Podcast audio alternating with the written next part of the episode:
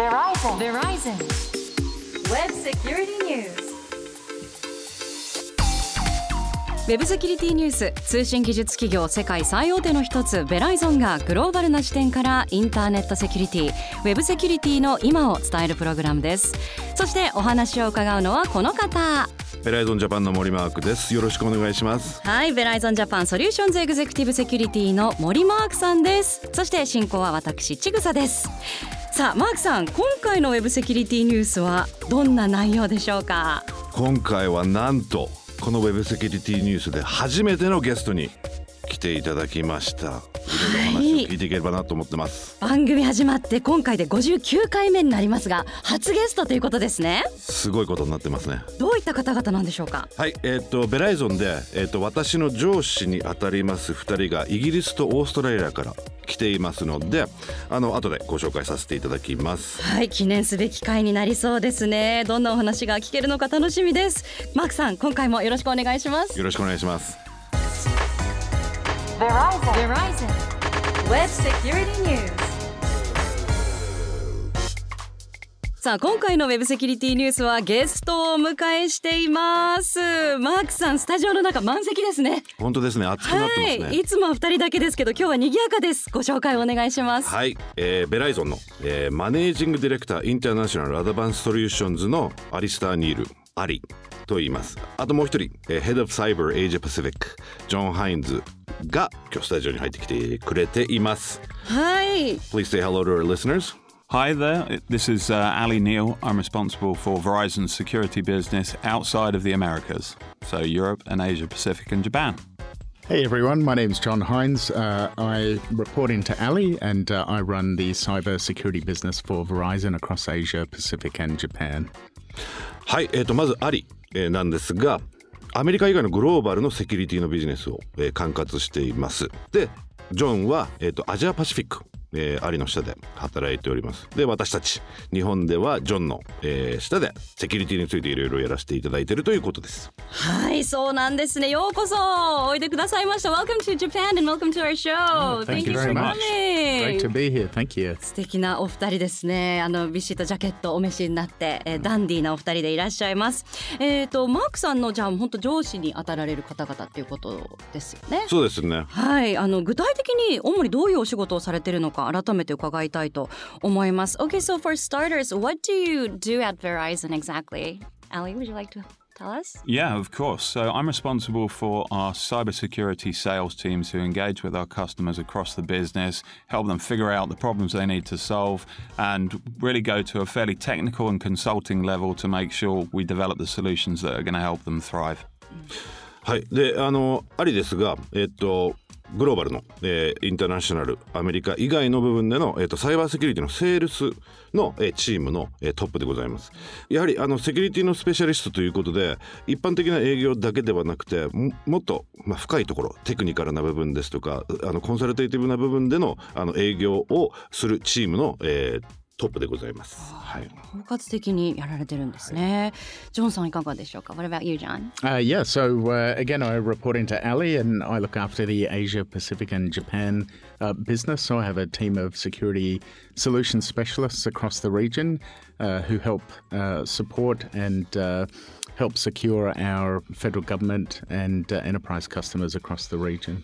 はい。で、ジョン なんですが、えっと、アジアパシフィックで、えーアリに、えーレポーティングをしている、えーチームのリーダーになります。で、えっと、アジアパシフィックと日本を含めたチームを持っていまして、オーストラリアでは政府の、えー大使の営業ですとか、まあもちろん、エンタープライズもそうなんですが、また、えーセキュリティについて営業活動をしているということですう。ーん政府とのつながりも強いんですね、まあお二人ともまさにスペシャリストということで、まあ、お二人イギリスとオーストラリアからいらっしゃってますが今のヨーロッパとかオーストラリアのサイバーセキュリティの動向あのリアルタイムでご覧になっているのでぜひお伺いしたいと思います。So Ali, you're right now based in the UK, and John, you're based in Australia. Yes. So, what do you think um, some of the cybersecurity trends in Europe and Australia are at this moment? Sure. Um, so starting in Europe, I'll cover Europe and John can cover Asia Pacific. But Certainly, trends from an attack perspective, we saw a big uptick in ransomware attacks in the first half of this year.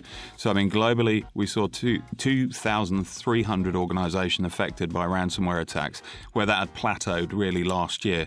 And actually, there's some common themes. So, 60% of those were perpetrated by threat actors uh, such as Lockbit, Black Cat, and Clop. So, really big representation for some very particular actors. So, I think it's really important that uh, the listeners understand, you know, the behaviors, the, the tactics that those use, and how to protect themselves. The second level is the use of social engineering. Uh, we saw an uptick in business email compromise last year, but now it's getting really much more advanced. Vishing, smishing, take your pick in the ishing, uh, that's all getting fairly sophisticated with voice and video, deep fakes, and so forth. Those are big prevailing trends from an attack perspective. やっぱりヨーロッパでもあの今年に入ってあの新しくあの攻撃されている、えーところが増えてきているというのは見えてきていると。で新しあのやはりそういった攻撃が大きなリスクになってきていると。であのグローバルで見た時にあの2300の組織がランサムウェイに攻撃されているということも見えてきていますんでそういった意味ではこの攻撃の中で60%はロックビットですとかブラックキャットクロップこの番組でも取り上げてるあの名前なんですけどそういったところが60%の攻撃をしていると。でやはりあのそういったところを理解して、ね、リスナーの皆さんも理解して、えーランサムウェイに関しては気をつけていただきたいと。であとはもう一つはやはりソーシャルエンジニアリングの攻撃が増えてきていると。であのーまあソーシャルエンジニアリングというとフィッシングというキーワードで我々も話をしていますけど今アリーはフィッシングやスミッシング、あのビデオでのフィッシング要は。なるほど。フェイスタイムだとかそういうものでのフィッシングですとか。ビデオのフィッシングでえービッシング。フィッシング。はいはい。であとはスミッシング。これは SMS でのフィッシング。攻撃そういうところに気をつけていただきたいと。SMS でのフィッシングでスミッシング、新しい言葉もどんどん生まれてるんですね。あのディープフェイクのお話もありましたけどやっぱりそれもね、あの今後さらに脅威になっていきそうですよね。Ali you mentioned about deep fake but do you see that as a threat? The rapid growth of deep fake technology Absolutely. I think people can't trust their eyes nor their ears, and the use of of uh, video and the use of people's voice. I mean, you know, you can create an artificial tone on people's voice with just taking seven words. Is that simple um, to create an artificial voice that then could compromise in terms of fraud? It could co- compromise in terms of, you know, many different areas to try and trick people into giving away their credentials, their information. そうやっぱりねディープフェイクはかなりあの進化していると。であのやはり自分の目と自分の耳が信じられなくなる時が来るんではないかと。特にビデオもオーディオもあのかなりあのテクノロジーが進んでるんで、今あのありも言ってたのが7つの言葉のサンプルさえあればその人のフェイクが作れるということなので。びっくり。やっぱりね怖い世界になってきてますねね。 7つでいいっていうのはすごいテクノロジーですよね恐ろしいではジョンさんにも聞きたいと思います So John what are some、um, trends in Australia Yeah, no, uh, absolutely. So, not dissimilar to Europe. I mean, ransomware is a big challenge. We just had a a a company that runs three major ports in Australia um, with a victim of a ransomware attack. It took uh, the ports offline for, uh, I think it was almost 48 hours. So, tens of thousands of shipping containers coming in and out of the country were uh, essentially held to ransom at the ports. So, uh, that's the first of um, you know that kind of attack in a, a shipping context uh, in Australia. Um, social engineering becoming a bigger issue, and certainly insider threat uh, we're seeing as a big issue from that perspective as well. But in Australia. Um, this year we had two significant breaches. One uh, was a breach of a company called Optus, the second largest uh, telecommunications carrier in Australia, um, and they had 11,000 uh, credentials. Uh, sorry, 11 million customer credentials stolen from uh, their main database, and that included not only phone numbers and names and email addresses, also copies of uh, driver's licenses, passports, um, all of that sort of detail as well. So, I myself uh, have an Optus phone, as does my family, and uh, I had to get my passport replaced, my driver's license replaced, and so you know, that's the largest data breach with the most significant amount of uh, data stolen in Australian history. And uh, as a result of that, the industry's really stood up and you know, had a look at that. It's had impacts from a government perspective, impacts for large organisations um, who are now thinking, you know, we don't want to be on the front of uh, all the newspapers. That's a significant challenge for us. The second breach was a private healthcare insurer, um, which insures, again, millions uh, of Australians from a healthcare perspective. Um, and they were also breached uh, about two weeks after the Optus hack. はいあのオーストラリアもやはり、えっと、ヨーロッパともあまりあの変わらないということであの、ね、ソーシャルエンジニアだとか、そういったものが増えてるんですけどあの特に物流に関してはオーストラリアで初めて、えっと、港湾のランサムウェアがあったということで、えっと、オーストラリアの、uh, Which port was affected by the、uh, ransomware? Uh, so there was a port in Victoria, one in uh, Newcastle, I believe, and uh, one in Queensland as well. ビクトリア、ニューキャッスル、クイーンズランドでの、えー、と港の、えー、システムが、えー、やられたということで48時間、えー、物流が滞ったというのもありましたと。であのやはりソーシャルエンジニアリングももちろんあの流行ってますしあとはもう一つ今ジョンが挙げてくれたのがインサイダースレッド内部からの攻撃ですよね。うんで、えっと、オーストラリアは特に2つ大きな、えー、データ漏洩の事故があったと、はい、一つはオプタスといってオーストラリアで2番目に大きい、えっと、携帯のキャリアなんですけど、うん、ネットワークのキャリアなんですけどそこで1100万人のデータが漏洩したと。でこのデータには電話番号ですとか名前またさらには運転免許証とかパスポートのコピーも入っていたと。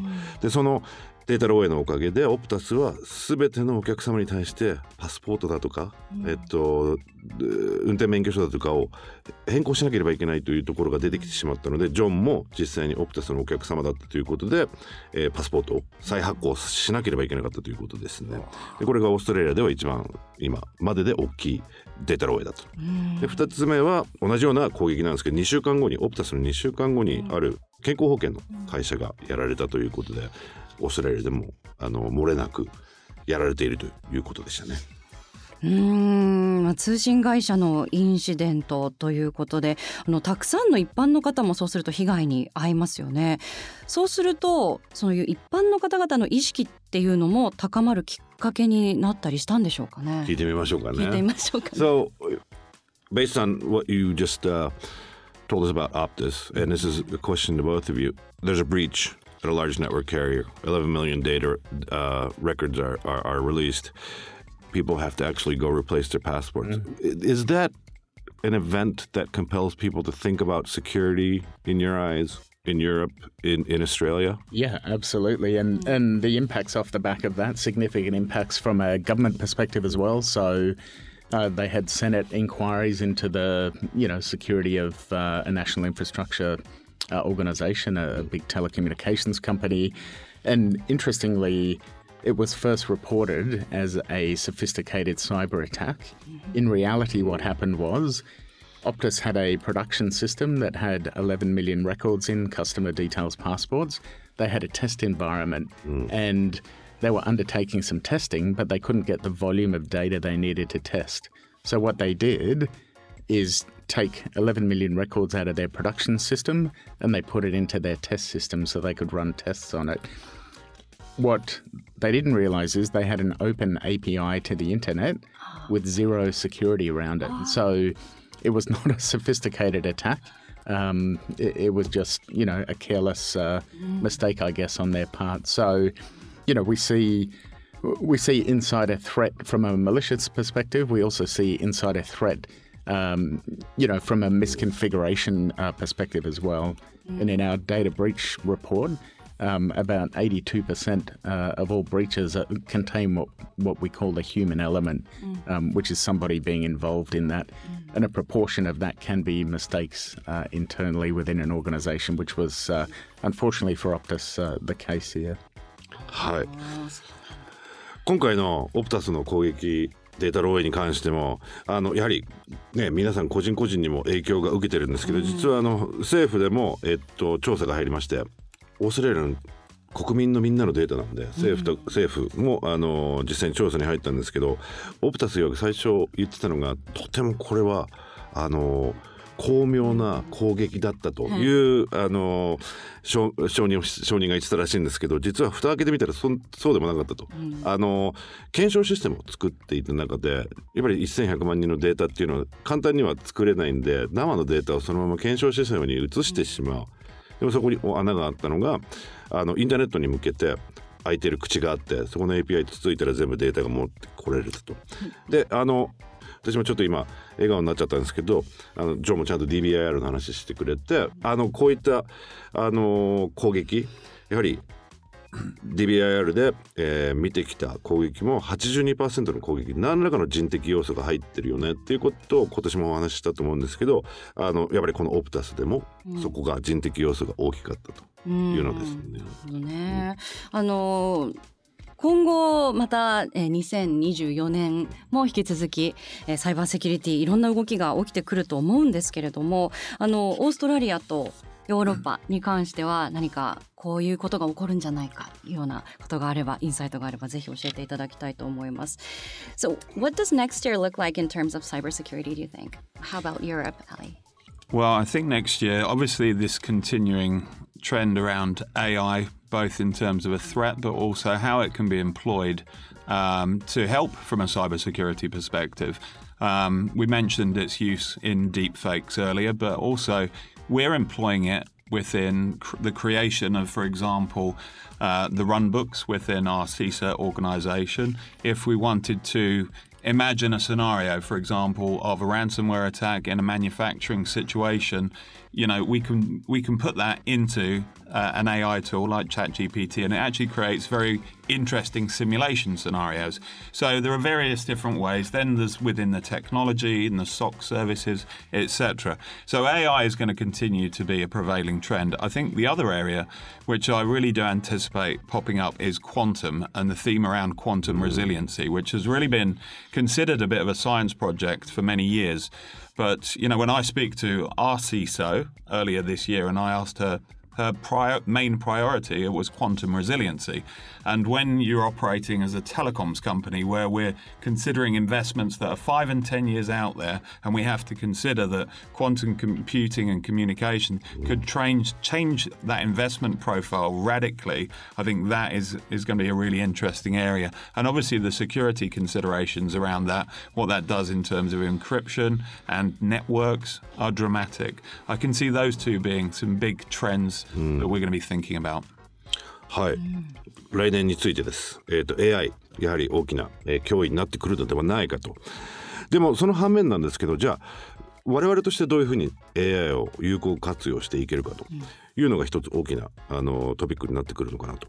で例えばあのセキュリティをやっている時にあの何かが起きた時に、えー、とランブックプレイブックっていうものを作っておいて例えばランサムウェイにやられて誰が何をすればいいのかっていうのを作っておくんですね。でそれを AI がうまく作ってくれるようになるんではないかとですとかあの AI に対していろいろな攻撃に対してさまざまなシナリオを問いかけてどういうふうにしていけばいいのかっていうのも出てくるというふうにあの考えてますと。で AI ももうもちろんあの、ね、皆さん興味津々だと思いますけどそれに加えて最近あのアリが実際にベライゾンの CISO と話をした時にやはり5年10年先を見据えた時に AI ももちろんそうなんだけどクアンタムコンピューティング量子コンピューティングがどのようにネットワークに、えー影響を与えるかまたさらには暗号化にどういう影響を与えるかということがやはり一つトレンドとして出てくるのではないかなというふうに話しています。うーんまたそう活用されていくとガラッと業界の要素も変わってくるということですね。そうですね。んありがとうございます。ジョンさんいかがでしょうか ?How about in Australia and in Asia Pacific? Yeah, no, absolutely. So in Australia in particular, we're seeing a lot of economic pressure at the moment. So, um, you know, the Australian dollar is down. There's a lot of financial pressure on organizations. There's downsizing, um, you know, as, as part of the kind of global financial situation. And that certainly impacts Australia. So we're seeing a balance for CIOs and CEOs and boards uh, between where do we spend our money, but how do we sort of defend ourselves at the same time. So, on the one hand, their revenues may be declining and they're spending less money across the board from a business perspective, but on the other hand, the threats are increasing, you know, almost exponentially. So, we're seeing a fine balance for organizations, for businesses, for listed companies, um, you know, who perhaps have a decline in revenue but still need to continue to spend the same or even more uh, on cybersecurity from that perspective. So that's a big challenge. What we also see from that point of view is more and more organizations are outsourcing more and more of their cybersecurity. Um, particularly in the managed security services space, so the running of their SOC, uh, the running of their uh, uh, platform as an example, and we've brought on a lot of customers uh, throughout the region as well as uh, in here in Japan as well, which is great to see. Um, and as part of that is around automation as well. So how do you do more with automation and how do you give time back to your analysts uh, t- you know to look at the real threats challenges and issues um, and let uh, let sort of automation take care of all the kind of distractions I guess. そうね、オーストラリアに関してはやはり今日本と同じでやっぱ経済的なあのプレッシャーがかなりあると、でオーストラリアのドルもあの世界中に見てあの価値としては下降しているまさに日本と同じだなと。で今グローバルでもやはりそういった意味ではき金融のあの危機まではいかないですけどやはり経済的なあの問題がいっぱいある中であのオーストラリアのやはりいろいろさまざまなあの CIO ですとか CEO ですとか C, あの C レベルの人と話をするとやっぱりどうやってうまくお金を使っていくかっていうのが一つ大きなあのトピックになってきてると。であの、まあ、売り上げが下がってきている中でセキュリティに対する出資が多くなっているのも現実でなんでまたさらにあの脅威は増えていっている。じゃあどうやってうまくお金を使っていくのか何に使っていくのかっていうのが一つ大きなトピックになっていると。でもう一つはあのセキュリティのアウトソーシングも、えー、増えてきているではないかというふうに感じていると。でこのあのサイバーセキュリティのアウトソーシングというのはマネージセキュリティサービス SOC のサービスですとかそういったものもあのやっていっているサービスでベライゾンのあの MCM っていう製品ももちろんあるんですけどやっぱり日本アジアパシフィックに最近それがどんどん増えてきていると。いうことで。でその CM だとか、えー、と SOC だとかこういったマネージセキュリティサービスにはやっぱりオートメーションっていうものがどんどん入ってきていることでくだらないアラート VS 本当のアラートってやっぱりあのセキュリティやってると一番大きな問題フォルスポジティブ、えー、だとかが出てくると大きな問題。そういったものを、えー、あのオートメーションで排除していきながら本当に危ない攻撃に対して、えー、アクションを取っていけるようなシステムがえー、次に来るんではないかということですね。うん。なるほど。でもやっぱり景気が悪い中ねサイバーセキュリティ機器のレベルは上がってるのでそこへの出資は免れないのでやっぱバランス考えなきゃいけない。けれどもなんかそういうオートメーションだったりとか、まあ、システムテクノロジーが発達することによって少し、まあ、そのあたりのあのうまく出資を抑えながら、セキュリティのレベルを上げていくっていういいバランスが難しい。ね来るといいですねでも来年早く来るといいですね1年で来るかどうかわからないけどでもまあ期待したいと思います AI と quantum computing と、うん、ね、お金とオートメーションでなんとかなるかもしれないですね。そうですね。So, Jigsaw was just saying, you know, like to look forward to the time when automation does help with a lot of these things. So I was just saying, you know, things that Ali pointed out, things that you point out, they all converge, and maybe you know we get to that place where automation is real. Yes. Yeah. yeah absolutely. Absolutely. ありがとうございます。Verizon. Verizon. Web Security News. さあ今回のウェブセキュリティニュースいかがでしたかベライゾンからアリスター・ニールさんそしてジョン・ハインズさんにお越しいただきましたマークさん初ゲストでしたねいかがでしたかスタジオが狭く感じました。いやでもあのぎゅうぎゅうに、うん、あの今回、えー、っと日本に来日しているということで、うん、あのね初ゲストにはふさわしい2人かなと思っています。したね。本当にもうここでなかなかあの一般の方がこういったお話をあのお二方から聞く機会ってないですよね。ありがたや。はい、ぜひあのお話ね参考にしていただきたいと思います。そして実はですね今日のインタビューまだ続きがあるんですねはいこの続きはまた次回お届けしたいと思いますそしてウェブセキュリティについてもっと詳しく知りたいという方はベライゾンジャパンのオフィシャルホームページもご覧いただきたいと思いますさらになんとオーディの番組ページにメッセージフォーム機能が追加されました。いや でも本当に嬉しいことであの皆様がねお考えのことやお悩みのことサイバーセキュリティについてあのご質問とかもあればそこからねぜひぜひあの入力していただければと思いますのでよろしくお願いします。はいたくさんのメッセージお待ちしております。ウェブセキュリティニュースお届けしたのは？ベライゾンジャパンの森マークとちぐさでした